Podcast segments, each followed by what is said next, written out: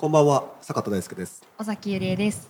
In the Podcast はネットが作る現実をあらゆるカテゴリーのキーパーソンを交えて雑談形式で読み解いていく番組です。インターネットを使ったブランディングやマーケティングの支援を行っている JBEN という会社で提供しています。さて、えーまた第2回目始まりました第二回目。はい。同じく引き続き 引き続きテーマはあの独立系アーティストの音楽活動とインターネットです。ですね。ゲストはあの DJ でミュージックメーカーあのセカンドアルバム「アブレル」をサブスク系配信サービスでリリースしネット上での活動を活発化させているうん独立系アーティストクリスタルと定期的に音源をリリースし、えー大規模フェスにも多数出演しているアーティストのマネージメントやプロモーションに長年携わってきた権藤さんです。はい。クリスタルさん、権藤さん、今日本日もよろしくお願いします。はいよお願いします。はいお願いします。ろしくお願いします。はい引き続きって。お願いしますよ。いやいいいいじゃないですか引き続きで。はい。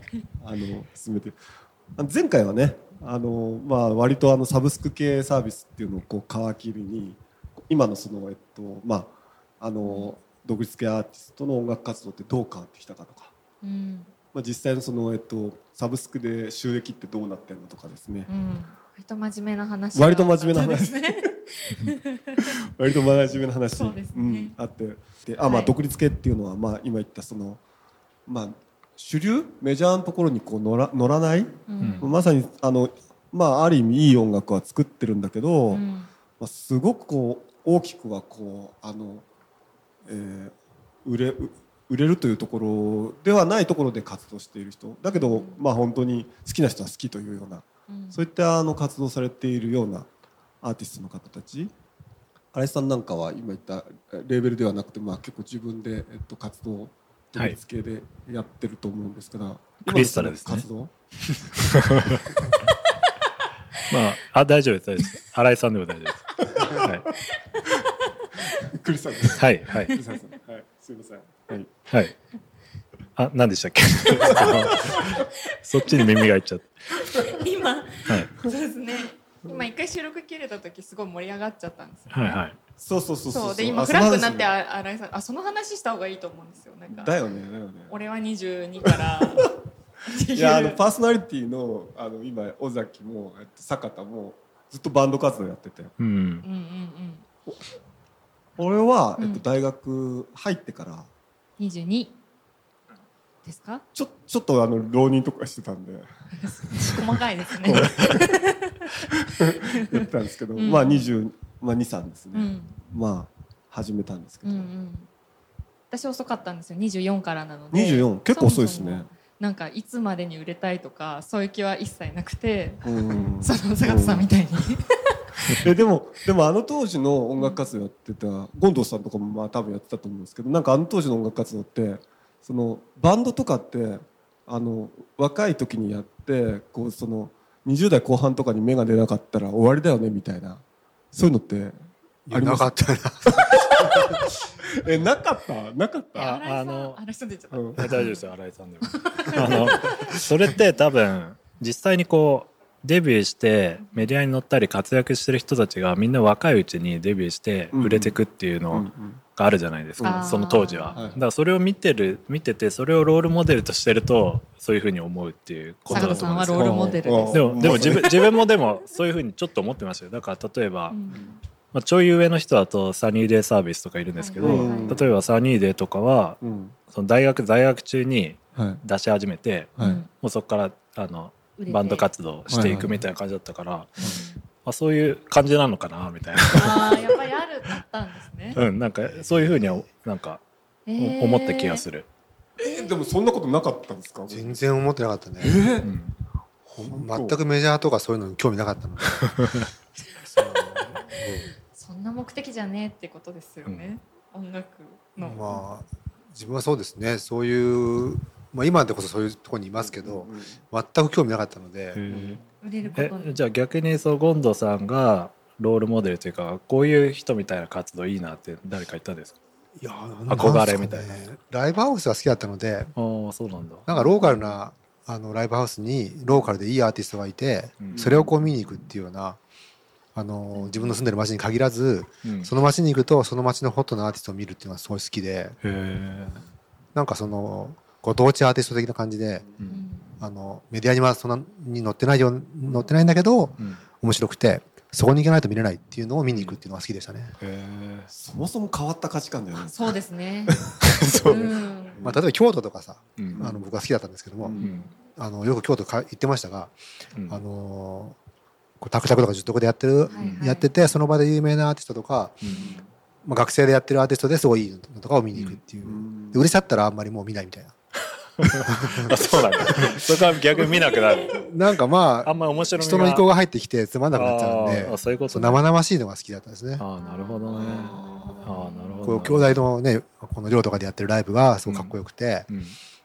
なんか売れちゃうともうもういいやみたいな。ああなんかその商業ベースに乗っていくとちょっとそうですね。面白みが薄れていくっていうことですか。そういう価値観だったのでうん。いつまでにどうとかはなかったですねでもそういう価値観って結構特殊だと思うんですよね。そうかな。そうか。そう。ですねでも今多分今だってうんなんかあるんじゃないかなと思っていてえフジロック出たいとかってことですか？そうフジフジロック出たいでしょ。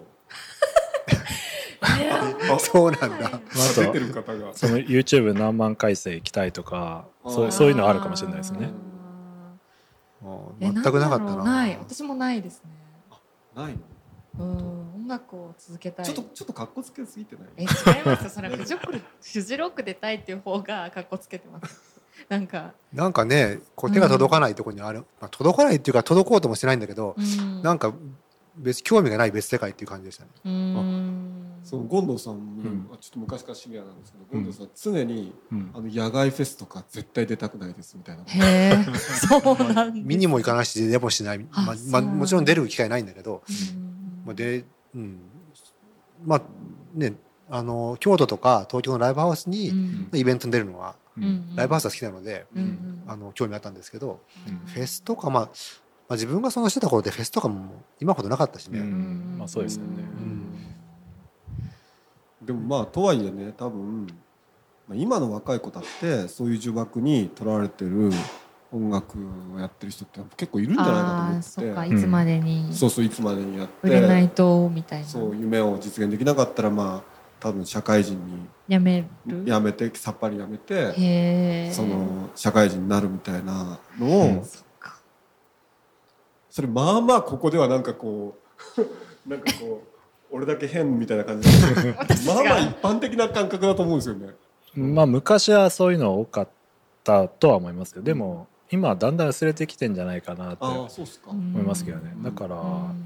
それはやっぱりマスメディアの洗脳というかうん。そんな感じがするけど。うん。違う視点でね自分がそのあの今のマネジメントとかやってる方の目線で見ると、うん。ライブの方ではやっぱり坂田君みたいな価値観が今でもうん。主流かなって気がしましたね、あうん。そのアーティスト活動とか音楽全般で見るとうん。配信とかもできるから、うん。まあね若いからとか関係ないと思うんですけども、ライブの世界見てるとあのやっぱまだ20代前半とかのバンドがうん。ガッと出てきて、うん。一気に注目されてうん。で売れていくと。うん。その時期を逃すともうなかなか出てこれないっていう感じに見えますね、結果的には、ああやっぱりやっぱり。うん、もっと何々とかってついてると別ですよ。何もやってない人が出てきて新しいバンドであれすごいねっていうと大体20代前半っていうことが。いや、うん。それがその20代前半のうん。あのバンド、うん。めちゃくちゃ今テクニックすごくないですか？う。ん。かまあ、そういう人も多いよね。ねえ。あれもすごいなと思ってて。なんかあのそういうシーンもまだあると思うんですけど多分地方都市でそういう人ってすごい下手と思うんですよ。うん。なんか坂田君のように、うん。そのあの貴重。20代前半までにうん。俺は大成してやるっていうロロックアーミュージシャンっぽい若者っていうのは多分地方都市で今すごい少ないよね。うん。まあ全然いないと思うんですけど。あれよ長渕剛みたいな ことってことですよね。昔いっぱいいましたよね。うん。なんか最まあ東京はでもやっぱそういう感じの若い人がいっぱいいて、うんなんかそれで芽が出なかったらやめていくっていう現場はいっぱいあると思うな。う今でもあります。地方ではそういうことはもうだいぶ減ったんじゃないかな。あー。へえでもそもそも私24からなのでうんうんうんうんうん。なんか社会人になってからっていうか、うん。もう同時進行が当たり前っていうテンションでうん。そういう人も多かったのもありますようね、ん。働きながらやってる人も多かったのもあるけど、うんうんなんかうん。辞める気もないし売れる気もないんだけど、うん。やり続けるみたいな、そういうのがどんどんやりやすくなっその尾崎さんみたいなスタンスがうん。やりやすくなってるって感じはありますけどね、うん。うん。あとそのポップミュージックとかロックミュージックってものが割と若者のもの、基本は割と若者のものだと思うんですけどそれがだんだんどんどんみんうな昔ポップミュージックとかロック聴いてた人がどんどんおじさんおばさんとかおじいさんおばあさんになってきてるからもう裾野が広がってるからあの年取ってもやりやすいっていうのはあると思いますけどね。あでいい傾向だよね。いいですよ。いいですよね。なんかさ本当音楽って別にさーやめなくてよくないですか？年関係ない、うん。なんか前回話したみたいにね、うん。あの今あの音楽ってうん。そのフィジカルからうん。あのサブスクに移ってますよとかっていう話もあるけども、なこと全く関係なくうん。地方都市でうん。あのマイペースにうん。何の配信もせず、あのただライブをするとか、うん。あるいはただもううん。ただ YouTube にね、うん。その動画を作ってアップするとかっていうことをうん。割とこう古典的な方法でずっとやってる人っていうのは、うん。やっうん。ぱいるわけですよね。そうですね。ん。それもいいと思うんですよね全然。あうん。だからそんなにこう音楽ってものがうん。大げさに考えないで生活の一部みたいにやってるっていうのはすごいいいと思いますけどね。多様化しちゃっただけでうん。あの今はもうサブスクですよっていう感じでは別にないと思うんですけどね。確かにへ確かにー素敵な価値観ですね。何そのそのドライな感じは何ですか？いやいやいやいいなと思って。早くそういう価値観にね気づきたかったなと思っていて、いやーでも今だからですよね。俺30 30とかまず30あ28とかがねロックミュージシャンのあの、なんかこうよくあの亡くなったじゃないですか。伝説のミュージシャンあジミヘンとか。あー。ジジム・モリソンとか。そうそうそう。あの辺りで。俺はこう音楽やっててみたいな それ60年代じゃないですか。ドントトラストオーバーサーティ的な感じの。で30とかになるじゃないですか。うん。30になって。仕事とかもこう波に乗ってくるじゃないですうか、ん。俺はこんなあの、うん。仕事をしながら音楽やってていいのかみたいな、っていう呪文があったんですか？あったんです。よ。心の中の長渕剛が。長渕剛ですね。でもまあでもまあ楽しいからね。どんどんやっていくわけですけどうね、ん。でもやっぱりあのライライブのあのこうなんていうのかな高揚感みたいなものをうん。正直その演奏側と感じちゃうか演奏側として感じちゃうとうん。簡単に逃れられないですねあれね。うん。ああのあ自分で演奏してるライブのそうそうそう高揚感そうそう。うんあれすごくないですか？うん。そうですかね。あれ？あれ？あれ？あれ？あれ？あれ？まあ仕事でやってる人が周りにいっぱいいるので、もう大変な人も多いので多いですよ。そっか。なんか仕事になると大変ってことねですか？そう高揚感があるだけではそうそなかったりね。常にやっぱりこうライブで高揚感みたいなのは感じられるわけではないっていうのはまあプロのアーティストも同じだってことですよね、まあ、多分。プレッシャーがあったりとか。プロになるとどんどんそうなるっていうのもあるんじゃないですかあね。ー。そうすると純粋に音楽を楽しめなかったりっていう。まあ、ライブをね休止しちゃってうん。録音だけに専念する人うも昔からいっぱいいると思うんですけど、うん。うん。でもやっぱりその影響力が高まれば高まるほど、うん。多くの人の食い口を稼いでるっていうか、うんうんそういう感覚もやっぱり増えてきますよね、うんうんそれはしょうがないことだと思うんですけどね、うんうんでそれで逆に楽しめなくなっちゃうみたいな、うんうん。のあんのかね。プレッシャー？だから長く続けてる人とかずっと一線にいる人っていうのは本当すごいと思いますけどね。すごそういう意味ではでまあそこはやっぱ限られた人なのかなっていう。う。ん、そうですよね、うん。本当に。えミスチルとかってことですか？まあまああの 具体的にまあまあ今 今今も活動、ビーズとかそういうやつじゃないですか。はあ。トップアーティストってやつですね。もう盤石の人気がある。そうなんだ。うん、いろんなものを背負ってやられてるんじゃないですかね。でも音楽を作り続けるんですよねその中で。うん。自分たちが。うんうん、そうですよね。確かにね、うん、そうですよね。でもまあそういうねなんかサブスクとかっていうさっきこの前の話があ前回の話もあったんですけどうん。やっぱりそういったその音楽をいや本当に純粋に、まあ、うん。日常に、うん。日常に自分の音楽ああの作りたいっていう欲求があって、うん。音楽を作っている人たちにとってもあのサブスクのサービスっていうのはやっぱりいいのかなっていう感じはしますけどね。あただこれ続けてるけるかどうかって話があってまあただ続けりゃいいじゃんみたいな話もあるんですけど、んでも実際はねやっぱりうん続けていくには、あの気力も体力もいるだろうしね。うん、まあでもサブスクで発表するだけなら別に創作意欲があれば やりたいって気持ち作りたいって気持ちがある限りできちゃうわけなんで作品うんは。そしたら発表の場があるっていうのはいいいいんじゃないかなと思いますけどね、うん。坂田さんはライブ気質なんですよ多分。いやめっちゃライブ気質か そうだからライブがあっての曲作りなんじじゃゃないですか？あああれじゃないですか？ライブ録音出せばいいんじゃないですか？じゃあ。ー。ライブ録あ、音。うん。あー。うんまあ今はちょっとあのあのいろいろメンバーとのうんやり取りがあってバンドが。あそうなんですか？今？いや別に仲悪いわけじゃないですよ。あのあるじゃん長い長い長い年月やってるとねうん。バンドってなかなか、そうですね。うん、難しい部分が出てきたりとかありますよね。なかなか続けるの難しい局面はありますよね。うん。うんクリスタルさんもバンドやってたんですね。やっててでい今も別バンドとかやってるんでただすごいマイペースでやってるのでうん。そのバンド活動をめちゃくちゃメインにしてるわけじゃないから、うん割。と気楽にやってますけどね、うんうんうんうんうんうんうん。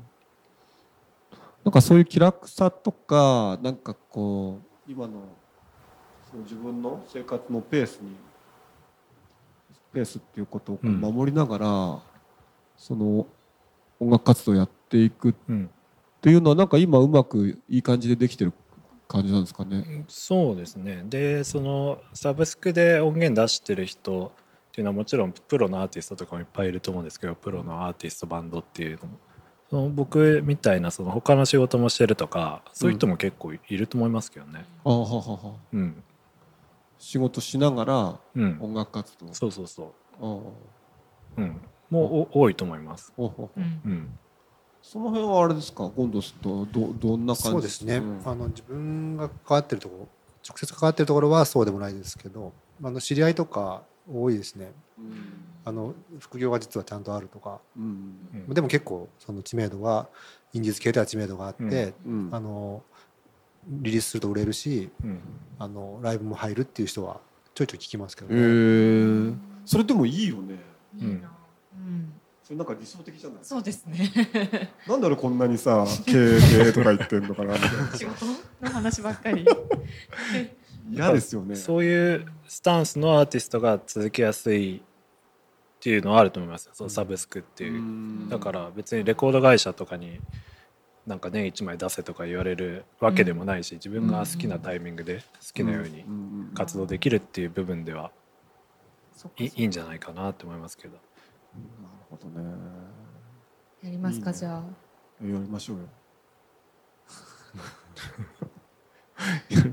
やりましょうよ、まあいきなりそのサブスクじゃなくてもねそのサウンドクラウドとか YouTube とかもうんうんさらに気軽に配信できる場もあるんで。うん。うん手数料もいらないし、にうん。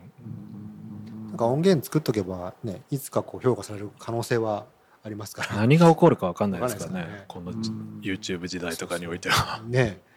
なんか Spotify とかにこう曲があると関連関連で聴いてくるとなんかなんかはって気づくと全然誰も聴いてないような あのこう線とか書いてあってさ。うん。全く回ってない曲にたどり着いててうん。あいいじゃんとかそうそう思ったりしますよね。あの再生回数とか、そのリスナーフォロワー数とかで全然その自分がいいって思う基準とやっぱ関係ないっていうかあ関係ないです。何百万人聞いてようが何百人しか聞いてなくてもどっちも好きってうん。思えるから、うん。そういうフラットなか、うん。感じはいいなと思いますけど。なるほど。よく本当掘ってると Spotify 掘ってるとそういうことありますよね。ありますね。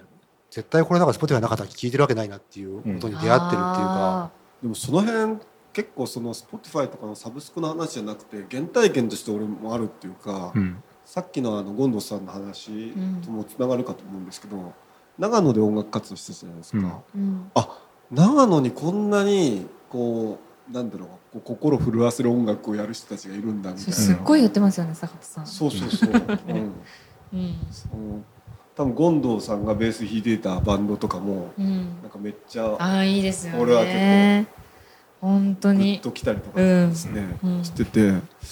なんかもうもうちょっとうん。でもとはいえそのみんなはその、えっとまあ、まさに CD になるようなものを聴いてるわけじゃないですか。うんうんうんね、でももうちょっとなんかいろんなその人に合ったアーティストが聞かれてもいいんじゃないかなみたいなのはうん。うんなんか思ったんですよね。あそれは割とこう自分の問題意識としては結構大きくてインターネットをやってる理由でもある,、あるかなと思うんですけど。ね。へねーなんか。本当にそんな感じするんですけど、まあ、俺が語ってもしょうがない。えでも でもすごい大なんか私ある時まではメジャーなものしか聞いてなかったんですよね。父親がその洋楽好きとかはあったんですけど。うん。でも基本的にテレビから流れていたりラジオから流れてる音楽しか聞いてなかったんですけど、うん。その近藤さんの奥さん。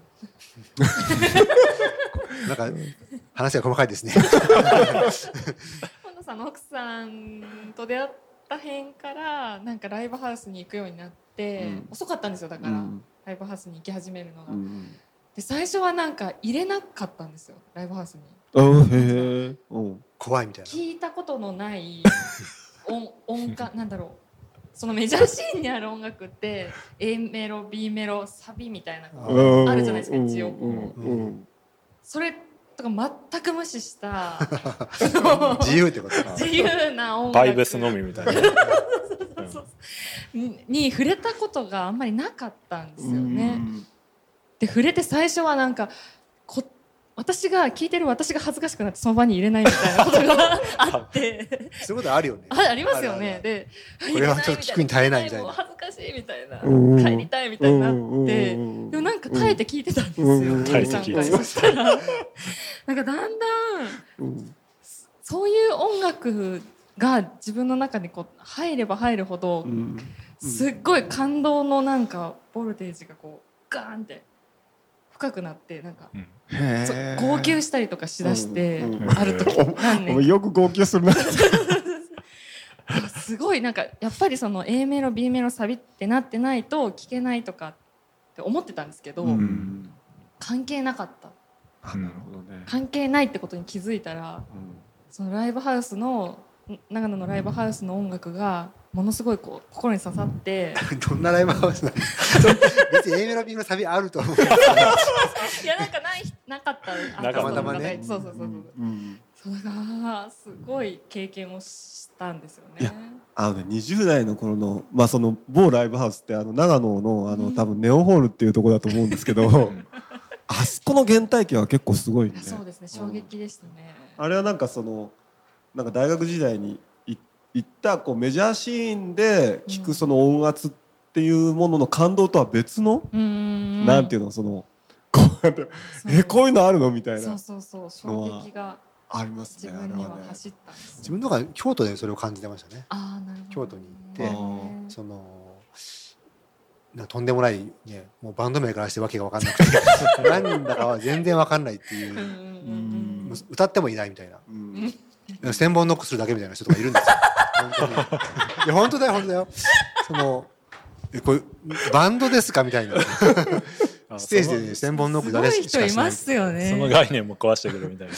音楽って。なんかあとなんだっけな。なんかあでも京都はそういう感じですよね。でね当時ねうん。歌の解体とかさしてる人とかさいてさ。うん。もうなんかあの DJ なんだっけ？味噌汁とごご飯だっけ？あー。ああいう感じじゃなくて豚を解体してるだけみたいな。ライブとかあったりして。そうそうそう。本当そういう感じだったなんかうんそういうのに感動というかまあびっくりしたっていうかびっくりですよね。びっくりしますよね。うん。そういう体験がありました僕は。なるほど。だから本当に衝撃で私はその長野の G エンドだったんですけうんジエンドど、ね。そう。なんかもう恥ずかしかったんですよ、うん。最初は。でもそのうち ものすごいなんか泣け泣けてきてあずっと聴いてるみたいな、うんまあレジェンドですね。レ。ジェンドですよね。バンドはね。そあのう。本当に素晴らしい。そういうだからねその現地に行かないと聴けないっていうアーティストは、やっうんうん。ぱり多分今でもあの実は残っていて、うん。まあ、今コロナ禍なのでなかなか難しいですけどうん。多分まあ生息していて各地うに、まんあ、そういうのはやっぱこう、ね、サブスクとかうん。YouTube 関係なくうん。あるといううん。なんかいいですよねそういう世界、んそうですね。ん。でもそういうのもなんかもっとそのサブスクとかでこう聞けるようになったらいいなとは思思うんですよね。なんかそういうそのジエンドうんっていうまあ最高のねうん。ジエンドがこうインドネシアで聞かれるとかなんか最高じゃないですか。録音さえしてあればしてないとちょっと残んないですけど、うん。なんかあの常にあると思うんだけど、うん。何年か前にもあのここ何年かでねあの80年代前半のこうデモテープがやたら発掘されまくって、うん。なんかこう 打ち込みのこうファンクとかさうん。なんかすすごいしょぼい音なんだけどかっこいいっていうね、うん。そういうのがすごい発掘されて、まあ、サブスクでも聴けるんですけど、うん。そういうのばっかり一時期聞いてたんですよ。うん。それハマったことが頃があったんですけどなんかいつ頃かな？56年前かなそれも。なんかこう,、うん。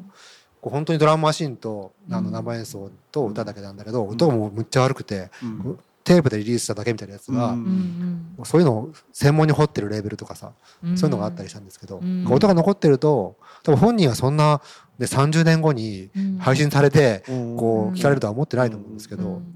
なんか今聞くとかっこいいっていう、のがあるからうん。あ、撮っておくと坂田君の音もいつかこ本当？本当？う、それわかんないけど。本当？聞かれるかもしれない。うんうんでもそれがでもロングテールの面白さっていうところはあるよねネットのね。そうですね、うん。いつ流行るかわかんないみたいな、うん。だね。やっぱ残さなきゃいけないってことだよね。あうー残すか。んなるほどね。うん、割とねその死んでから評価されるみたいな人もいっぱいいますからね。うん、本当に。なんかもうエイズで死んでるけどそうそう。あのゲイムービーの BGM ばっか作ってた人とかさうん。そういうのとかねうん。僕もレコード買いましたけど。死んでからですよ坂田さん多分。よ。死んでからですよってことではない。です。別に死ななくても評価されればいいだけだから。なんかねうん。残すことで。うん。うん、そうだね。ね。そういう可能性はなんかまうん。ああの前よりも上がってるかもしれないですね。うん。上がってんのかなちょっとわかんないですけど、うん。そういう人も増えてるから。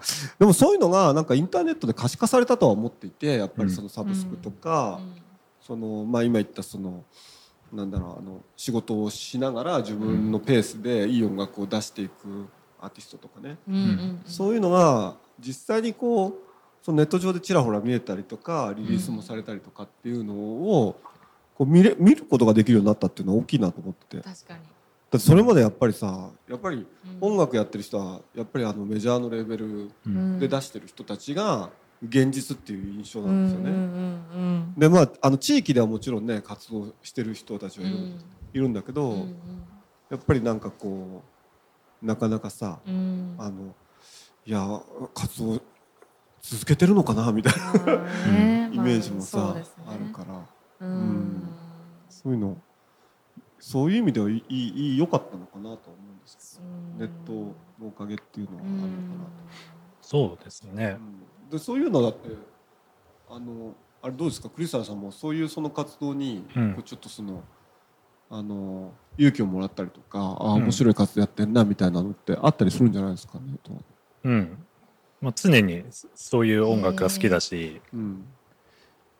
うん、あとそのさっきの話聞いて思ったのがそのやっぱ音楽のなんか良さってその価値観その尾崎さんの見たバンドとかそれでなんか今までの価値観壊されるとか、うん。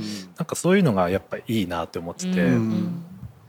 でそうするとみんなその体験を探すから、うん。うん新しい体験というかなんかうん。新しい価値観とかうん。音楽をどんどん好きになっていくとそれを探すからうん。そうすると何年後かにいきなり評価される可能性とかもあったりしてそれってなんかすごいいいこいいことだなと思いましたけどねあー。やっぱりそう残す取りますか。何のバンドも組んでないけどね。だからそのサブスクとかでそれが可視化されたっていうのは確かにそうで、うん。まあ、それその今までがだからそのレコードとか CD がこうボンって売れてて、うん。メジャー大メジャーアーティストみたいな人がいるみたいな状況が、うん。逆になんていうんだろうその進化の過程から見るとちょっっと、ま、前プロトタイプっていうかうんうん。っていう言い方もできると思うんですよ。うん。で今成熟してきたっていうようやく、っうん。ていう見方もできるかなってちょっと思ったりした。うんなかなか。うん。なるほどね、まあいいですよね。うん。まああのロングテールな感じになりつつうん。幅広く平等に機会があるっていうことは。うん。だからちょっと前の文化っていうかそのあのたくさん聞いてたくさん、うんたくさん聞かれてうん。さ 大丈夫ですか？泣いてるみたいになってる なんで？泣いてはねい。い話だな。はい。うん。そのたくさん消費されてたくさん、うん。あのそこにお金が落ちるみたいなところが、まあそこが通過地点だっていう考え方ですよね、まさにね、うん。それはなんかいいいいよねその録音技術録音物とかその複製技術がある前はみんなライブで聴いてただけだと思うんで。う、ん。で、まあ、その中でももちろん人気ある人とかうん。うんそうでもない人とかいたと思うんですけど。うん。なんかそれがその時代にちょっと戻ってんのかなっていう感じもあって。うん。割とこうさ差が縮まってきたっていうかもうちょっと音楽がううんん。なんかその商品ってだけじゃなくていろんな音楽がありえるっていううん。感じになってきてんのかなっていう。えでも私ジャケ買いしたい衝動がすごいあるんですよまだ。はいはいはそれはレレコードで？あレコードでとかいなんかうん。ディスクユニオンとかでガーってなんかやってるじデゃィないですスディスクユニオン ディスクユニオンってまだあるんですかね？ありますいろいろ言ってます。よ全然あります。うん。でこうやってみんなこうやってやってるじゃないですか、うんやればいいじゃないですか。でもなんか あれをいけなくなんかやれなくなったっていうかなんでだろう。寒なんか本当に Spotify とかしか聞かなくなっていて。レコードはレコードでね聞いたらいいですよ、レコードプレーヤーをまず買えばいいですね、うんうんうん。スピーカーとアンプとレコードプレーヤーを買ってう、んうん。レコードを買うっていう生活に入ったら楽しいですよ。レコードあるんですよ。レコードプレイヤーもある。スピーカーはその内蔵のしかないんですけど、うん。でもなんかサムネイルうん。をすごい探してる自分サムネイルを探してるじゃないな。なんかなんとなく選んでる。手軽にあ検索していて。なんかそういう尾崎さんみたいな人がいるからどんどんこうレコードが人気出てきてるんですよね多あ分また。あそうかそうか。もう一時期は死ぬかと思われていたレコード産業が まさかの復活を果たしてるんですけど、復活を、うん、でそういうことだと思いますよ。すごく言いたいんですけどこれ多分あのクリスタルさん分かってくれると思うんですけど、うん。レコードねあちょっと別にこれはあのなんダメ出してるわけじゃないんですけど、うん。レコードはあの音がいいんですよね。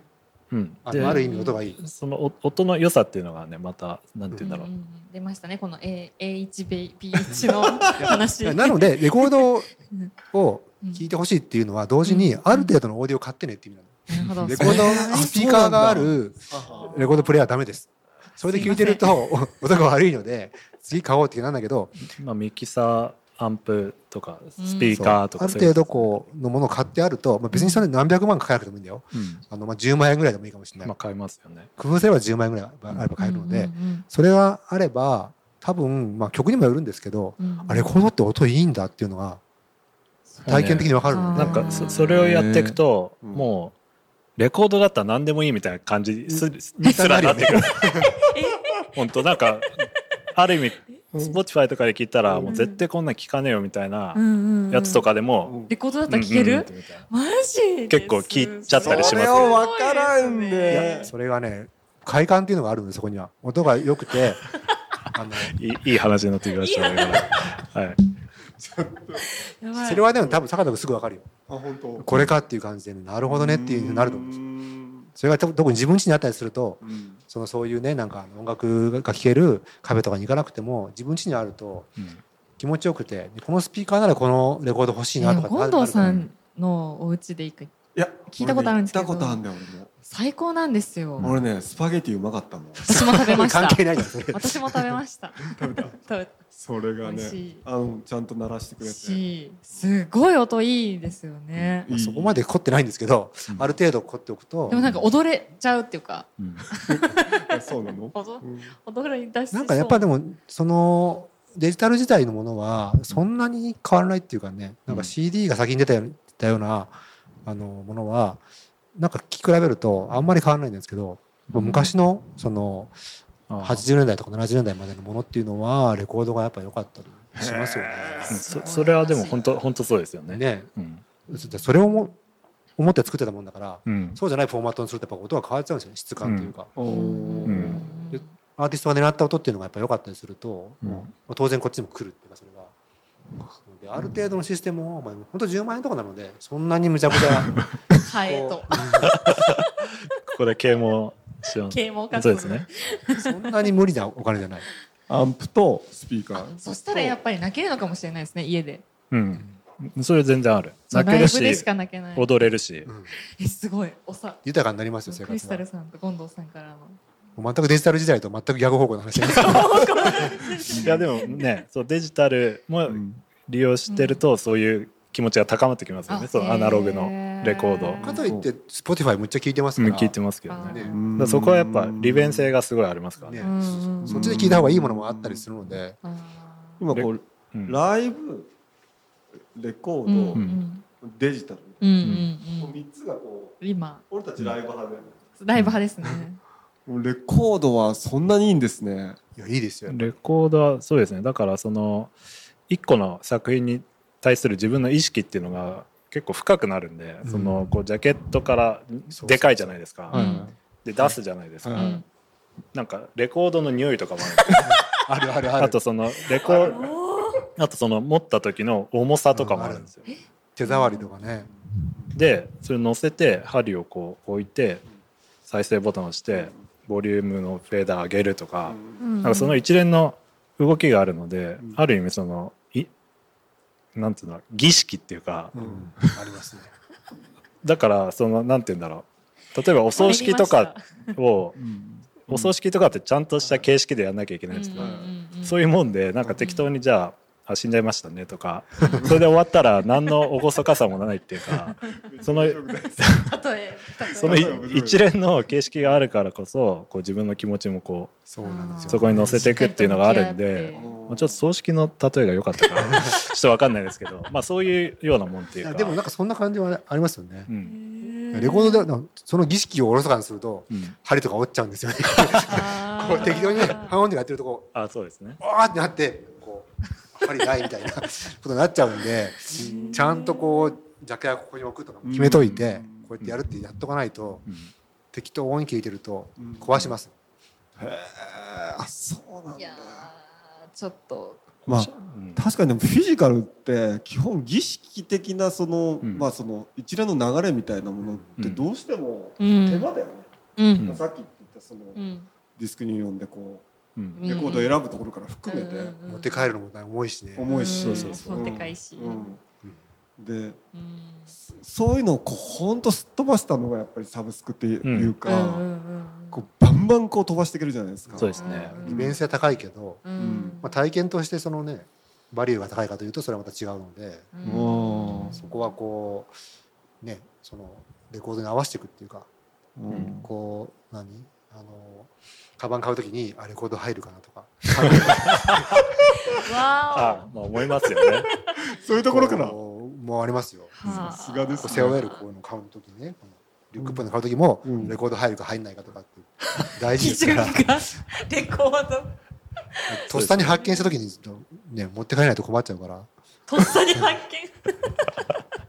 見。あるんですよことがね。あのまあねす素で持っていくわけにもそんないかないし。あーあーレジ袋有料化になったしね。そうレコード袋も入ってますよちゃんと。1個。1枚は くれないからレコード袋。そそその袋ね。レコードだとあれですよね。こう手入れするっていうのもあるんですよ。そのめんどくさいんだよね。ど。手入れ？こうんシュッシュってやってこうこう拭いてとかそれもまあ儀式の一つなんですけど、うん結構それに気づいた時あやばいなと思いましたけどそのなんか一回僕もデジタルうん。にこう偏った時あるんですけど、うん。レコードってこうなんか触ったりするから、うん。それってやばいなって思ってやばいっていい意味なんですけど、うん。うん。うん。うん。なんか音をそそのしょ触ったりとか手入れしたりとか ってやよく考えるとやばいなってそのなんか自分が関わっていくっていうそ聞品に対して、うん。うんでそこでなんかうん。ある種の変容が起きるっていうか、うん。そのそういう話埃だらけだったのがうんちょっと聞きやすくなってたりとか、うん変容が起きるって言ってそうそう。すごい話してますね何これ。たよくわかるうん、だからはあ。面白いんですよね。とにかく。まあ、何でもそうですよね。車とかもそうじゃないですかああまあまあまあそうですね。その古い車がね好きな人っていうのはうん。手間をかけてうん。車検毎年あってもうん。ね調整がいっぱいあってもうん。乗り続けるみたいなのと同じで、まうん。あ、そこまで大変じゃないけどレコードは、うん。まあ、大変な人もいるかもしれないな。でもその手間がをかけてまもそうですでも手間がいいんじゃなくてうん。大事なのは音がいいってことなんですよね。そこがないとあんまり意味がないっていうかうん。音が、まあ、心地よいっていうべきかな。いいのでそのために手間を惜しまないっていうことです、うん儀式か。うん。でもとはいえさその、まあ、世の中はその手間を省くっていうかそういう方向に向かっているのもあるんですよ、現実的にはね。検索性とかね。そうそうそう、うんまあ、特に、ね、インターネットの特徴もそうだけうんどさ、検索性うん。今話したように検索性もあるけど、まあ、今言った Spotify なんかガンガン飛ばしていくわけじゃないですか。飛ばしますね。でもあれと一緒ですよ。フジロックに喜んでくると同じでフジロック大変じゃないですか。あんなもうぬかるんでてうん。坂道で。雷ね。なんかもうえ次行くの？えうん次ホワイトからあそこまで歩くの？とかさそういうだけでもこうゾッとするような感じだけど。あれも確かに儀式っぽいですね。ねえ。ななんかあんな夜中に歩いてそんな端っこから端っこまで行ったりとかして。しんどいですよねあれはね。うん。でも喜んで言ってるわけだからうん。レコードなんかそれに比べたらもう全然 なんか簡単なもんですよああそうかとそうなるとなんかこうちょっとサブスク系どうなのみたいな話えになってどうなるんだろいやサブスクはサブスクですごいいいんじゃいいんじゃないですかね。うん。両方あって。う自分の気分に選べ両方の良さがうん引き立つっていう。そうだ。あだから結ー局そうなんだよね。あそういうことだからかそのサブスクって本当にすごいシェアしやすくて、うん。うん。例えば権藤さんとかクリステラさんがこれいいよねっていうのを本当すぐシェアできるうんのもあって、一瞬だよね。これいいよねって言って、Bluetooth かなんかにつなげて、んうん。あの坂田君好きそうだと思うよっていうのをもらって手軽ですよね。そう手軽で、うん。あのフィジカルだとレコードを渡す。うん。それも愛情ですけどね。なんか愛っていうかまあまあ昔はやってましたけどね。うん。レコードの貸し借りとかね、ありましたね。こう信頼関係ないと難しいですよ。うん。そうそう大事なものだからね、間があったりするかもしれないし。うんそうね。特にレコードはねあー反っちゃうっていうかね。うん、だから逆まあそのデジタルの良さもやっぱあるよね。その、でデジタルの良さはまたそのシェアとかうん。があるあるから。あとあれですね。そのうん。アーカイブ性ですね。そのうんうん。もううん何十年も前のものから最新のものまでうん。即座にうん。聴けるっていう、うんうんうんうんだからいいとこもあるうんアーカイブとかって言ったらそのなんかプレイリストとかもうん。今、結構なんかうんうん。なんか Spotify とかでうん。プレイリストで結構こう有名になっちゃう人もいるっていう話も聞いたんですけど、そうなんですよね。アルバムうん。単位じゃなくなってるので、うん。うん。みんな聴くのが。うん、うんで、まあ、自分もそうなんですけど、うん。こう Spotify とか Apple Music で聴いてるとどんどんこう目先を変えたくなるんですよね、うん。同じアルバムをずっと聴くよりはどんどん変えたいっていうのがあって多分そういうとこでそのプレイリストっていうのがむしろアルバムとかよりも力を持ってると思うんですけどなんかそこでいいプレイリストを作る人がとてもこう信頼を得てるというか、まあ、そのキュレーターとして信頼されてるみたいなはい。それすごいね。感じになってると思うんですけどね。まあある意味 DJ みたいうん、うんうんうんそうですね。な。そうですよまあね。編集の編集が入ってるというか、俺そこねちょっと分かってなくて、うん、なんて言ったらいいのかな。あの、うん。カフェカフェミュージックとかさ、ああ BGM 的な。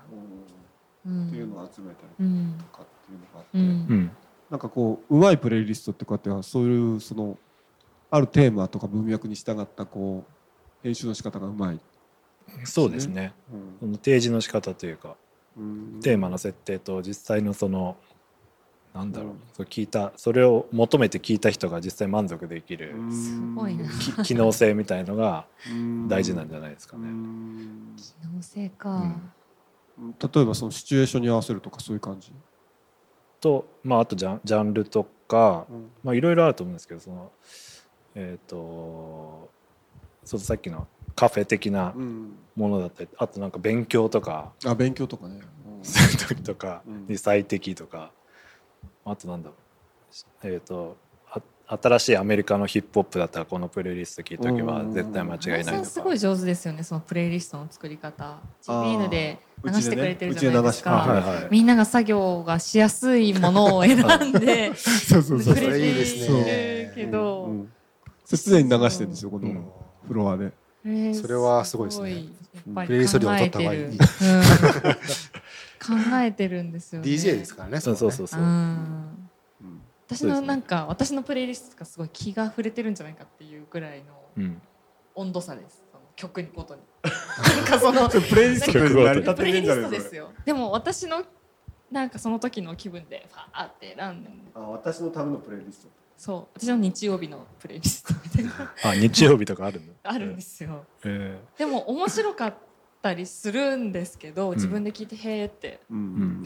なんかそれはそれでうん。面白いこれが面白い人もいるんじゃないかなと思ーううんんですけどね。ああでも分かる気がするそれは。うん。うん。なんか俺の好きなプレイリストとか他の人が好きって言ってくれてたら嬉しいかもしれない。うん。うんとは思いますねまあでもそのジャンルちゃんとこう絞った方がいいっていうのは確かにそうだなと思いますけどねシチュエーションとか。なんかデートの時にこれ流れたら多分やばいなんかキスとか入ってるからそ 望んでんじゃないかみたいな キスを。のなんかちょっとぶち壊しに行くみたいな感じになっちゃうかもしれない。あーでもねやっぱ自分の個人のプレイリストってそんな感じじゃないですか。そう。僕もあの自分の個人のプレイリストって人といる時に聴けないような曲ばっかりですよ、えー、やっぱそう。人といるようじゃないなみたいなあこれは。そうなんだ。へー。人といるよとかっていう範ところで分ければいいんですね。ああやっぱりこれ分けてるんです自分で聞くよと。分けてますね。なんか自分のこれは他の人を聞いたらなんか落ち着かないだろうなって 自分用のすごいやつ、そのなんかその視点がすごいですね。うん。これは俺だからいいけどみたいな、うん。うん。自分 自分だからいいみたいな、うん。あもう作ってますか権藤さん。まあ自分用ってやっぱメモっぽくなりますよねあメモっぽいくねうん。うん。でなん。かそこからまた関連とかやっていくとうん。いろいろいろいろ来るから、サジェスションが来るからうん。それをこう掘っていくっていう感じのために作ってるって感じで。あー。あその下の方にサジェスションで出る。やつ、それでああこんなのがあったんだっていうふうに。あああなるほど結ね、構メモ。それをやっていくとうん。こうどんどんこの鍛えていくとうん。その次来るやつがこいい感じになってくる。うの確率性が上がっていくと。いやでもそこはすごいとこですよね。すごいです。なんでわかるのっていう Spotify 感じ。の。あそこそこそこ。そうだよね。あー確かに。出てきますね。そこはすごいよね。ん。やっぱりそこもデジタルのいいとこかもしれないね。紹介してくれる。うん。そうですね。うん。そんなはずはないですもんね。うん。しかもどうやって選んでるのかうん。あのあるねビートが好きになって、うん。そのビートで自分用にメモを作ったんですよ。うんうんでやっていくとあのだんだんその率が上がってきてちゃんと当ててくるんだよね。でしかも時代とか関係なくて突然なんかあのめちゃめちゃ古い R&B とかになって,、なってるんだけどうん。なんかビートは合ってるんだよね。ビートっていうかそのリズムっていうか合ってて。はあ。どういうアルゴリズムでやってるのか。すごいですねなんか最新あのー。今やってるアーティストからうん。60年代のアーティストとかまでガンガン押してくるんだけど でも全部が合ってるんですよ雰囲気という、うん。なんなんていうの、まあ、リズムパターンが合ってるっていうか、ううんんなんか波形で見てるのかなとかなんか考えちゃう、へえあそれはすごいな。それは確かにでもデジタルというか。うん、なんか今ならではですね。ですね。だからもう全然楽しみ方が違うってことじゃん。そのさっきのフィジカルの話と。うん。そっか。楽しみ方がね。まあ、増えたって感じです。楽しみ方が。増えたってことだ。増えたんですよね。ああなんか発見しやすくなってて、うん。ジャケ買いもすごいいいですよ。ジャケ買いしてがっかりしたりあ。あの無理やりよかったって思い込もうと思って聞きまくるとか なんかいいと思うまで聞くみたいな感じに、うん。それそれはそれでねね楽しいです豊かなね体験ですけど、あれでもジャケ買いっていうのってうん。どのくらいのあれ何自分とのそのマッチ率どのくらいなんですか？あれほぼ合ってねえんじゃねえかっていう。あね例えばそのクリスタさんみたいにジャケ買いとはいえーうん。ジャケにあるデータがこう目に入るじゃないですか、うん。それを無視できないから、うん。そこも読んで買うでしょ。うそうレーベルはどこにあるとか、レベルねレベル大きい。あと質感からしてこれ何年代だなとか分かるから、うん。本当にその画像じゃないのでね。うん。ジャケで選ぶと言っても、うん。うん。うんまあ。これはないわっていうのは選べないっていうか。まあそうそうですね。でもそのジャケでうん明らかにあこれは来たっていうのはありますけどね。あもうももうこれは間違いないでしょっていうこのジャケならこのレベルはいってるでしょみたいな。すげえそれ。すごい。の はああのすごいのになるとそこまでいきますけどね。そのすごい版になると。そこまでの体験ないな。そそれは割とレコード見てるとなんか分かるようになるっていうかありますけどね。いやここれのこう来たらこうここまでいってるでしょ。なかなかないですよねううん。表示出ますよ Spotify で。ジャケマッチ。サムネイル。ジャケマッチ。サムネイルマッチ？サムネイルでもやっぱりはっきりしてる方が目に留まりますね。その顔がよくわかんないとかうん。細かくてよくわかんないとかってなんか目にあんま止まらない感じはしますけど、ね、雰囲気良くても。あそう。えジジャケで選ぶってこと？じゃあ。見てるかもしれないですね。あそなんかすごいこう血だらけだみたいな感じだったらう、うん、飛ばすとか。血だらけ。なんかなんて言うんだろう。メタリカとかそういうみこと？たいなみたいなそう。なるほどあねいや、うん、あるんじゃないですか？そっかそっか。みんな。うん。うん。でそのいろんな楽しみ方増えたからうん。本当に音楽を楽しみ尽くそうと思ったら結構大変ですけどね。サブスク聞いてレコード聞いて CD ももちろん聞いてカセットも聞いて。カセットもね。でレコードの中でも LP12 インチ7インチとかになってまた違うんでそれぞれ。れ それぞれ違う道があるんでそれ全部やってもう大忙しみたいなことにななってますけど、ね、7インチはやってないですね全然。あー多分ね7インチいくとまた止まんなくなるんですよ。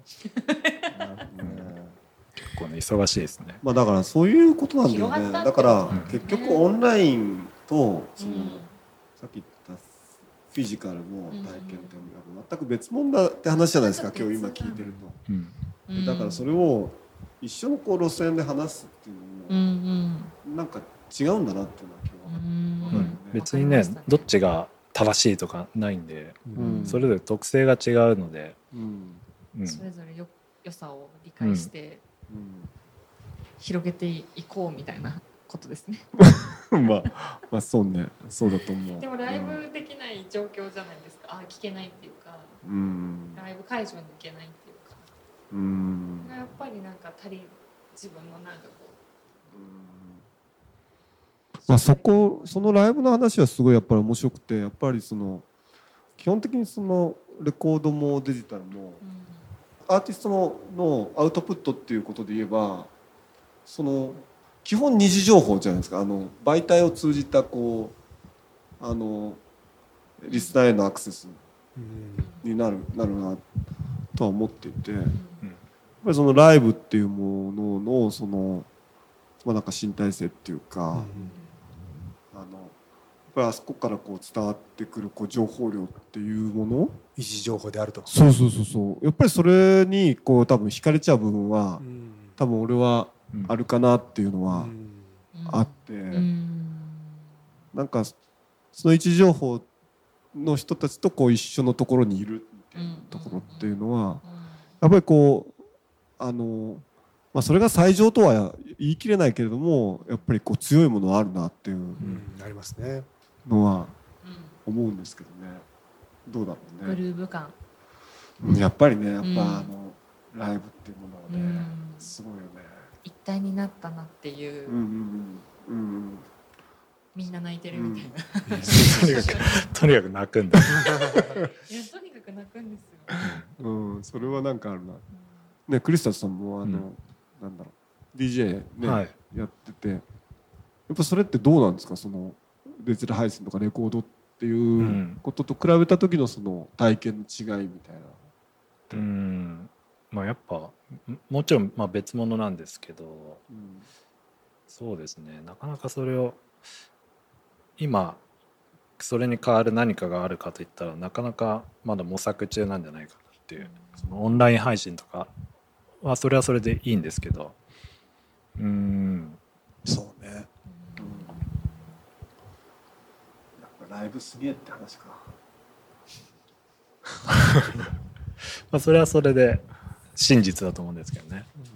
うん。まあ回復するのか形が変わっていくのか分かんないけどね、うん。ライブ以外にもさそのスポーツとかねうん。その人がいっぱい集まってうん。何かを見るっていう機会はうん。ライブ以外にもあるわけだじゃない,、ですか、うん。一緒にその場でこう一時情報を楽しむっていうのがあるわけで、うん。まあ多分そのライブが難しくても他のジャンルの人も多分ねこのままできないでは済まないと思うのでうん。何かしら形が変わったりしながらまあでもやっぱり変わるといってもその全部デジタルに変わるって意味じゃなくてやっぱフィジカルな体験ってのは残り続けるとはもちろん思うから、うん。まあねそれを待ってるというか見ていくしかないですよね。考えていくしかないというか。そうですね。でもなんかそのライブでしかアーティストの人とつながれないと思ってたけどうん。そのみ見てるっていうか私が見てる情報をうんクリスタルさんがその時にライブで、うん。あこの人見てるなってうん。分かる、うん。サブスクでも。うん。分かるっていうのが分かっただけでうん。なんかいや上がるよね。上がりますようん。ねあ 共有してるみたいな。うん。それいいねしてほしいですよね。そうだね。課確かに。金課金したらなんか。なんかそのちゃんとつながってるよみたいなのがあるっていうだけでなんかうん捉え方変わりましたね。そうですね、うん。まあそうだね、つながってるんだなって、うん。つながれるんだオンラインでもみたいだからあんまりそのデジタルとそのフィジカルっていうのを分けて考えるようなものでももうないんでしょうねやっぱりねそれは本当に。なるほど。うんなんかそんな感じがしたな、う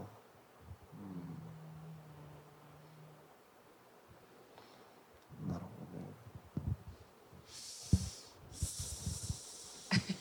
どね。こっからじゃないですかやっぱり。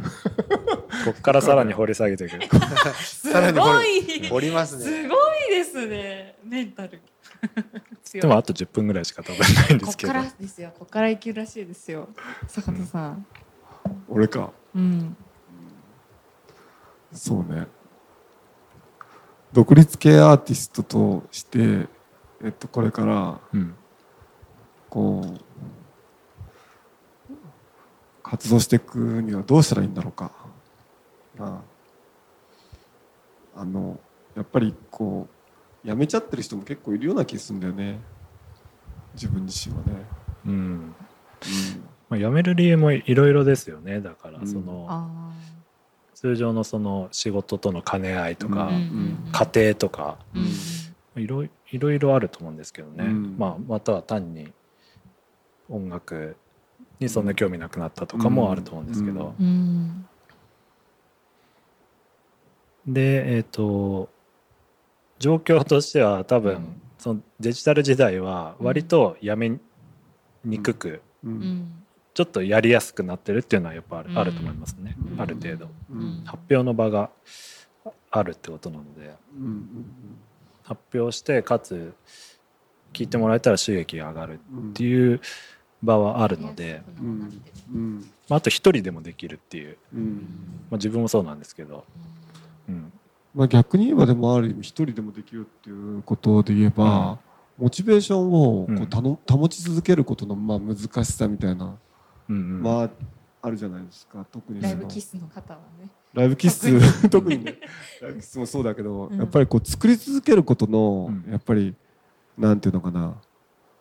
あのあのモチベーションを維持し続けるって、まあまあねあの力いるなとは思うんですけどね。ああそうですね。それ自分の場合はまあ一人で作ってんですけど、モチベーションとしてはその音楽まあ聴いてるじゃないですか、うん。あの普段から。うん。でそこで、まあ、面白かったりとか感動したりするんですけどやっぱり聴いてると、うん。それがモチベーションになるので。他のアーティストの？そうですね。うんだから割と聴いてたら作れるっていうかうん聴いてる限り作れるすで。げえよね。それすごくね。えー、すごいわ。あ。だからそれはまあ大きく見ると例えば坂田さんがライブして、うん。そこでお客さんに聞いうん。お客さんがいてその前でやってるっていうのはまあモチベーションなわけですよね、うん。まあ、そそれと大きく見れば一緒っていうかなんかそのだから自分からあ、うん、そうですね。自分から見たらその誰かにからこう感動を与えられてるからもうそこでこうなんていうんだろう。れるんですね。ドラゴンボールで言ったらそのなんか気を与えられてるみたいな。おお孫悟空から気をもらったぞみたいな。うんじゃあ動けるみたいな。すごい。じゃあ俺もカメハメハ打てるかなみたいな。感じっていうか。えすごい。だから、うん、そうですね、うん自分はそそこまでライブ気質ではないので割とリスナー体質なので、まあ、そこがモチベーションになるっていうのはありますもう聞いてると音楽からこう力を得るってことがすごい多いってことですね。聞いてるとそうですねなんか、まあ、会話みたいなもんでなんか言われてるから俺も答えたくなるみたいなすごいな。感じはあでやってるっていう、素晴らしいですね。うん、どうですか？どうですか？素晴らしいですね。でも、うん、まあでもそそれ割と一人で作るのに向いてんのかなって気がしますけどね、うん。そういう気質っていうのは。もともと向いてますね。それはすそうい。うごい。人がアーティストとしてねこう残っていくというか。かあ結局そういうことだよね。そうだなすごいですね。う。んうん、まあそうそうですね。でもその普通にライブとか行ったらこうなんか感動したらヒューとか言うじゃないですか、うん。まあ、騒ぐじゃないですか、うん。それが音楽になってるってだけで別に変わんないって気はしますけど、いやいやいやすごい。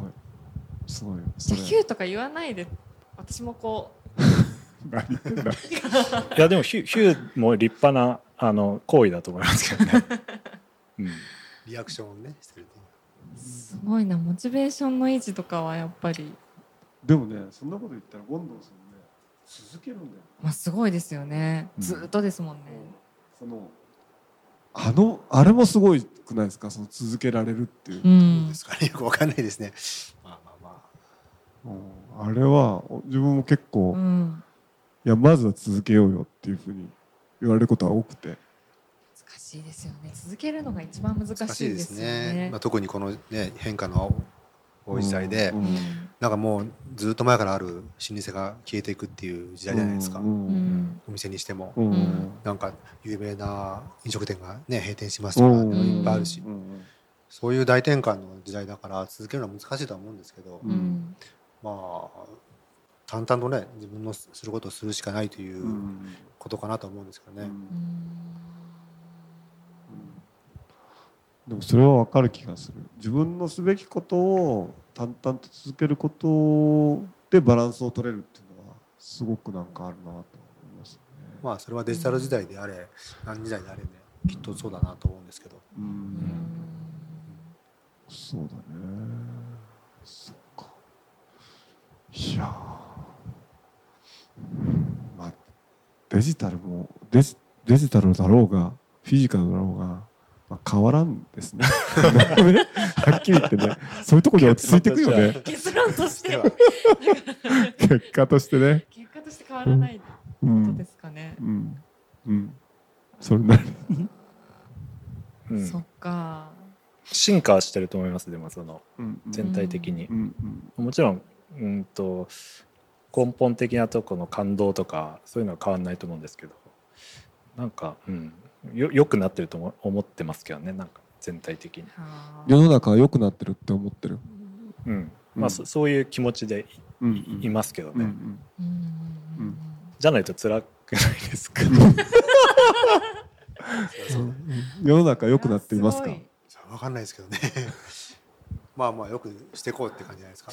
まあ、うん、ポジティブなな何百年も前のこととか考えたら日本国内で殺し合いとかしてたわけじゃないですか。あ 戦国時代とか。サピエンス全史的なあの感じでいくとそうですよねそうですね。そこまで考えるとまあ進化してんじゃないのっていう、うん。民主主義とかすごいじゃないですか。そその その尺度で考えると。まあ限界を迎えてると言われますー確かに。確かにそうか。進化してるって思って前向きに捉えしていくってことですね。うんでもね、いや、なんか、今回聞いてみてうん。良かったなと思いますよ、本当に。なんか、ううん。ん、なんかデジタルが変わって、聞く人のそのね、体験っていうのは結構大きく変わってるんだなとは思思うんですけどね。やっうんぱり音楽自体はなくならないですからね、う本当んにね。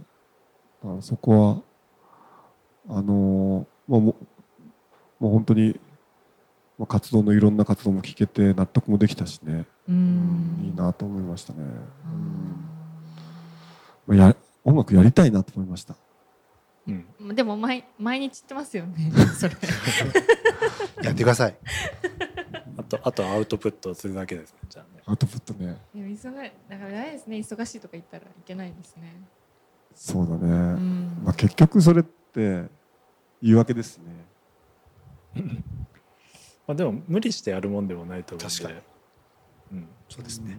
モチベーションが上がったらやりたいけど時間足りないですね。うん足りない。そのそこまた私この話していいのかわいいよいいいよいいよしてしてしてして、私結婚してるんですけど。私没頭しちゃうタイプなんですよね。一つのことに。はいはいはい。だからそれに集中したらうんうん。周りあんまり見えなくなっちゃうんですよね。危険ですね。危険なんですよ。で危険だ自覚はあるんですけどもうゾーンに入ったらうん。わからないくてうん。結果その切り替え上手な夫が、おちょっとおおいおいおみたいなうん。状況が、止められるんだ。はいはいはい。止められないんです私を。ああそうなんだ、うん。でもゾーンにどんどん入っていくからこう、うん溝っていう。かあ。そこは切り替えられる人と切り替えがそもそもーない人の脳の特性の違いだから、違いなんだと思うんですけど、それはすっごいね難しい。それやっぱ鍛錬じゃないですか。だ私のですうん、あのスーパーサイヤ人からすぐも戻るみたいな。難しすぎる。スーパーサイヤ人に瞬時になってすぐ戻るみたいな。戦う時だけスーパーサイヤ人。シュインシュインって。それやっぱ最初の孫悟空できなかったみたいなんで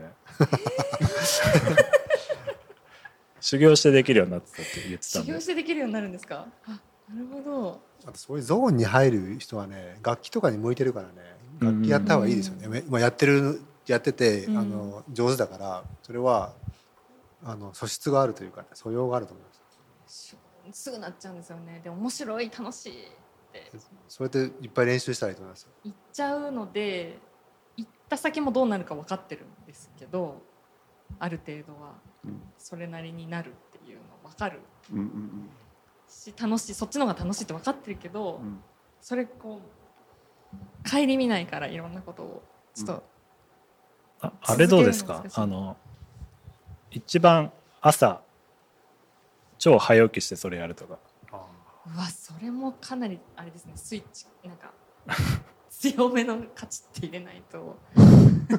すぐだって朝起きた瞬間からできないですよね。でも朝が一番ね集中力高いから。うん。あー。鍛錬か。鍛錬なんですね。いやー分からんけどね、うん。まあ、うまいことこうスイッチできる人であればいいけどね、うーん。まあ、最低限のスイッチはしないとうんそうですね。まずいですよね。家族がいるんであればね。はい、まずいですよね。まあその、まあ、特にさあの、うん。えっと、その家族の問題もあるけど、うん。仕事とのスイッチとかもあるじゃないですか、うん。まあ、特にその、まあ、クリスタルさんとかもうん。仕事やりながら、はい。うん。もうゴンドさんもねあの仕事もいろんな仕事をやりながらっていうところもあったりすると思うんですけど、やっぱりこうアーティストに関わる活動と、うん。自分のそのそうじゃない活動っていうのうん。の切り替えみたいな、うん。まあ、例えばそれは家族との関係っていうのもあるかもしれないですけどうん。そういうのまあまあ割とうまいことをうまそうですよね。やってんですね多分ね。うん。割と、ま、毎日やるようにしてますけどね。その開かないように。あそのアーティスト活動も含めてね。うん。毎日何かしらその、まあ、仕事、まあ、家のこととかあるじゃないですか、うん。それ以外のうん。何らかの創創作活動というかうん。アウトプットみたいのをうん。開けないように、開けないんだ。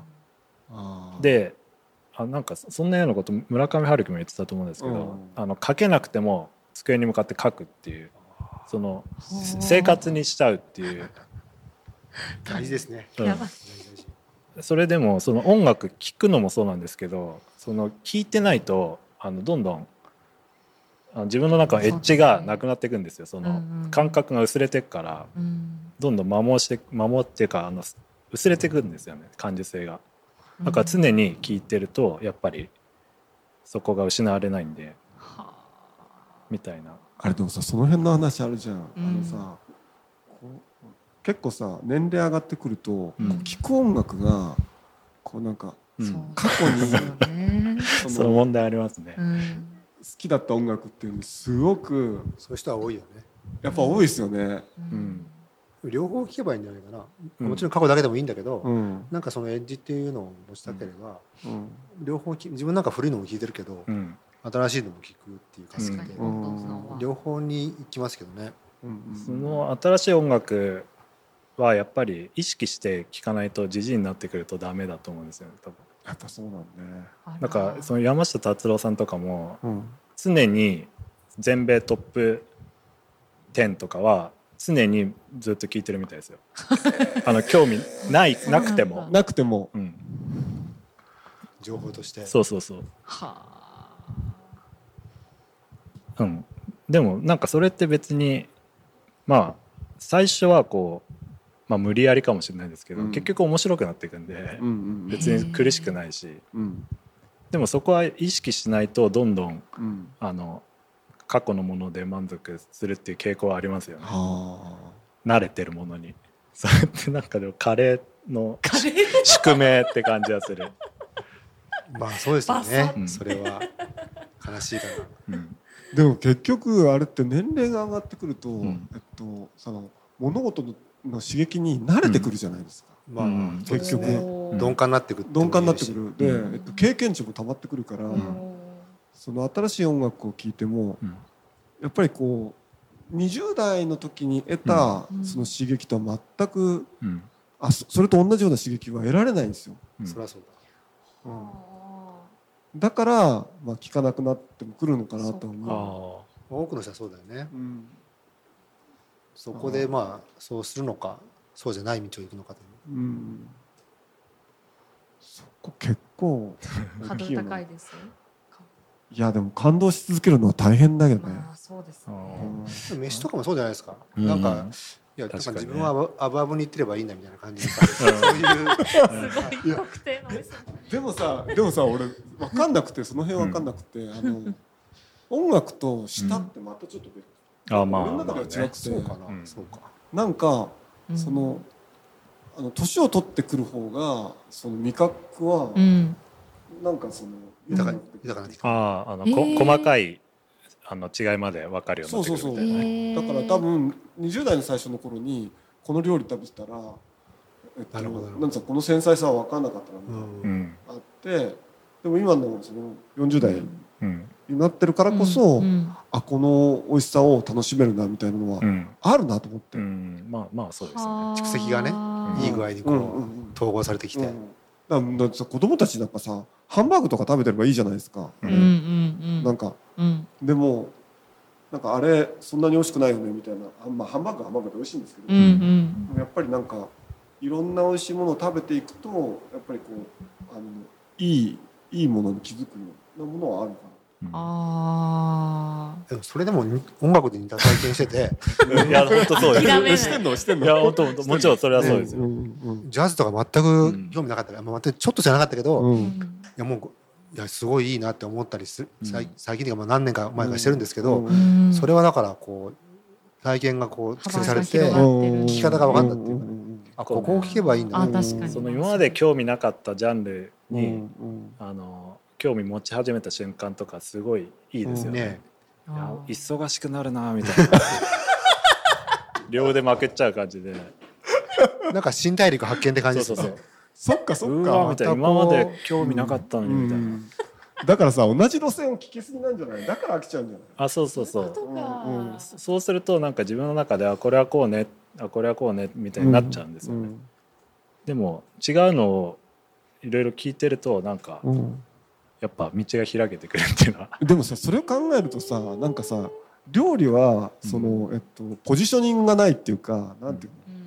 その和食食べてても、うんそのメメキシコ料理にうん。そんなにこうなんか嫌な気持ちがないっていうか、うんなんていうの？メキシコ料理もいいよねみたいな。うん。うん。あるじゃないですか。人によるんじゃないですか。いやなんかなんかでもそそこまでそのまあ食べ物だしさうん。メキシコの人たちブラジル料理とかはい食べてみてもいいかなみたいな感じなんだけどうんやっぱり音楽はそのえっとカルチャーもはバックにあるのそれはで全く料理もそうだと思うよ。本当？人カルチャーバックにあるからな感じ、うん。あそうかな。でなんか例えばそのえっとすごいこうロックとか聴いてた人がうん。例えばじゃあ次のステージとしてうん。そのまあ例えばまあなんかクラシックとかうんあの例えば演歌とか行くってなると、うん。そこのそのポジショナリティとかそそっちの領域うにん。すごいなんていうのかな、うん。あの入りづらいっていうか俺こんなん聞いていいんかみたいな。そういうのがやっぱりまあきっかけがいくつかあると思うそこはだから近接ジャンルから行くと行きやすいんじゃないですか。ああそっかそっかそっか。ロックだったらクラシックもまあ近接までいかないけど、うん。もうちょっとこう近いところから行くっていうか、そうするとやっぱポップミュージックって全部結局がつながってるのであいろんなとこにこうどんどん行くんですよ、ね。でそうするとあれ昔聞いて全く分からなかったあれが今は分かるみたいなうん。ことになってきたりええとか。私坂田さんと結構似てて、うん。なんか味覚は結構はってなるけど、食べれるんですよね、うんなんか曲だと、うん。あちょっとごめんなさいみたいな、ななりがちだよね。なりがちなんですよね、うん。あれなんですかなんか目の前にもう出されてるからなのかな？ご飯料理とかは。もうメキシコ料理。食わ食わざるを得ないっていう うんその場所に行ったらそこはやっぱ、うん、し食と食べなきゃいけないから、うん。食って食べないと死ぬけど、ん。っていうのはあるんじゃないですか。1日3回食ってるけど、うん。音楽はそんなにいっぱい新しいものに触れる機会ないっていう、うん。体験がそんなにこうあ用意されてないっていうことで。ー選べちゃううん。でもやろうと思えば可能なんかもね結局食と同じでさ。うんじゃあ流してみますずーっと。わあ、無理する必要はないと思うんですけどね。うん。そのオーディオシステムを変えたらジャズがハマっていやでもそれはあるんですよ。るそれそうするとうん。つまり食もそうなんですよだから。うん。関西に引っ越したらこれが言えるようになるとか。そうそうそうそう同じような感あー、うん。とか調理器具変えたらこれがうまくなるとか。うん。あるじゃないですか。あるあうん。るだからそんそのちょっとしたことなんですよね。うん。それでこう。そう。なんかあ朝食の時間変えたらだったらとかさうん。友達が変わったらこの料理がそうそうそう。うまくなるあー同じように多分音楽も友達が変わったりうん。彼氏が変わったらうん。聴く音楽変わるとかさうん。そういうのあると思うし。あー。なんなら車変えたら聴くジャンルが変わるとかあるかもしれない。うん。あなんか86とか乗ったら違うの聴くかもしれないよ。うん。確かに確かに。それはあるかもしれない。そうそううんそういうの面白いですよね。うん。なんかあの生活がだからある意味音楽は新しい音楽に行かないっていうのは生活も一定になってて年取ったらそうなるじゃないですか。うん。パターン化しててそっかそこの目が全部固まってるからうん。音楽も同時に固まってるけあど。新しいこう友達に会うとかうっうんていうのが若い時のようにでにうん。そういうことが起きると音楽も変わっていくかもしれない。ね。うん。それはあるかもね。でもさ音楽って特にうん。まあそのロックロックとかヒップホップとかって、うん。ん。そのさあの生き方っうんていう、そのカルチャーっていう結構さ、まあ結びつきが強かった。ですね。ううん。んであそこにやっぱり自分をこう同一化していくから、うんうんやっぱりこうそれ以外のこううん。文化圏に対してこうディスるみたいな文化もある。じゃないですか。佐藤さんの音楽ってわかりやすいです。えどういうことですかそれ？坂田君つまりヒップホップの友達ができたら聴けるかもしれないよ。あそうそう。ヒップホップいいんじゃね？みたいな。とかなんかうんうん。スケーターとかの友達ができるとうん。気分が変わるうんかもしれそうかもしれないね。うんうん。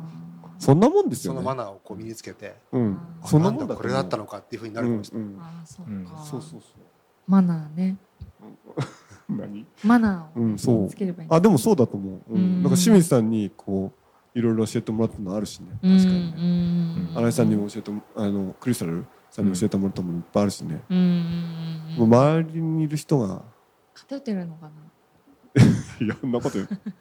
うんうんまあ、そうねでも生活もね一定になるっていうのはやっぱどうしてもあるからそこをい意識的に変えていける人かどうかっていうのもありますよね。うん。なるほどね。生活かそれはあるかも。うん。そこを自ら乱していくっていう。そこまあクリエイティブな人ってそういう感じですよね。うか。あえて違ううん大陸にこうね、うん出かけていくっていうああそうだね。感じじゃないですかあーフロンティアに向かって進もうみたいな。いうんうん。やうんグリシャルさんなんかそういう感じだと思うんですけど、うんそうですね。日々それをこう探してるっていうか、うんうん。だから特定のものばっか聞かなきゃいけないっていうのは、まあ、危険信号かもしれないね。あなるほど。あ置いているという。うん、とかね。次の固まり出してるよって。そうそう塊出してるよみたいうん。な。破壊した方がいいですねそれは、うん。だね。それは。会社とかを率いる者としてはこう、何かうん。ね、まあ、坂田君でもそういう人でもあるけどね。破壊していくタイプだよね、うん。でもなんかこうクリスタルさんとか、ううんん、とたまたまこううん。東京一緒に行った時に、行ったことのないそのうんあのクラブとかこう連れてってもらって、うん。あへえみたいな。えいいな、うん。いいでしょああいうのいいよなと思ってやっぱり、違ううん、カルチャーに触れうんうんるっていうその現場ってそのカルカルチャー感が一番ねは肌身に染みて分かるところなんで、いきなりそういうとこ行くの面白いですよね。うん。それすごいなと思った、うん、やっぱりそのさネオンホールだってさ最初入る時めちゃくちゃこいや本当にねう、うん、近藤さんの奥さんがいなかったら入れてないと思う入れないよねあそこね。怖い一人じゃ。怖い、ライブハウスでもそういう側面はあると思う、うん。じゃあ J が怖くないかというと、うん。長野で言うとね。まあまあまあまあ。怖いと思うし渋谷のダブダブとかも怖いと思うんですよね。ああまあまあまあそうね。階段とかあったりして。うん。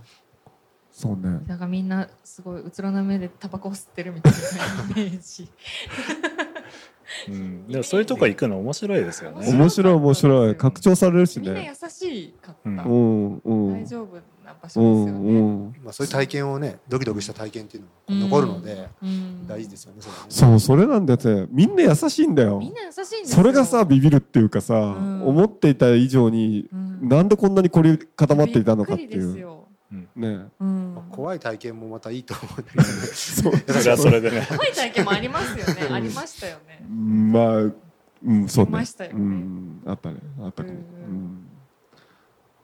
いやそうか。そういうのね。大切だね。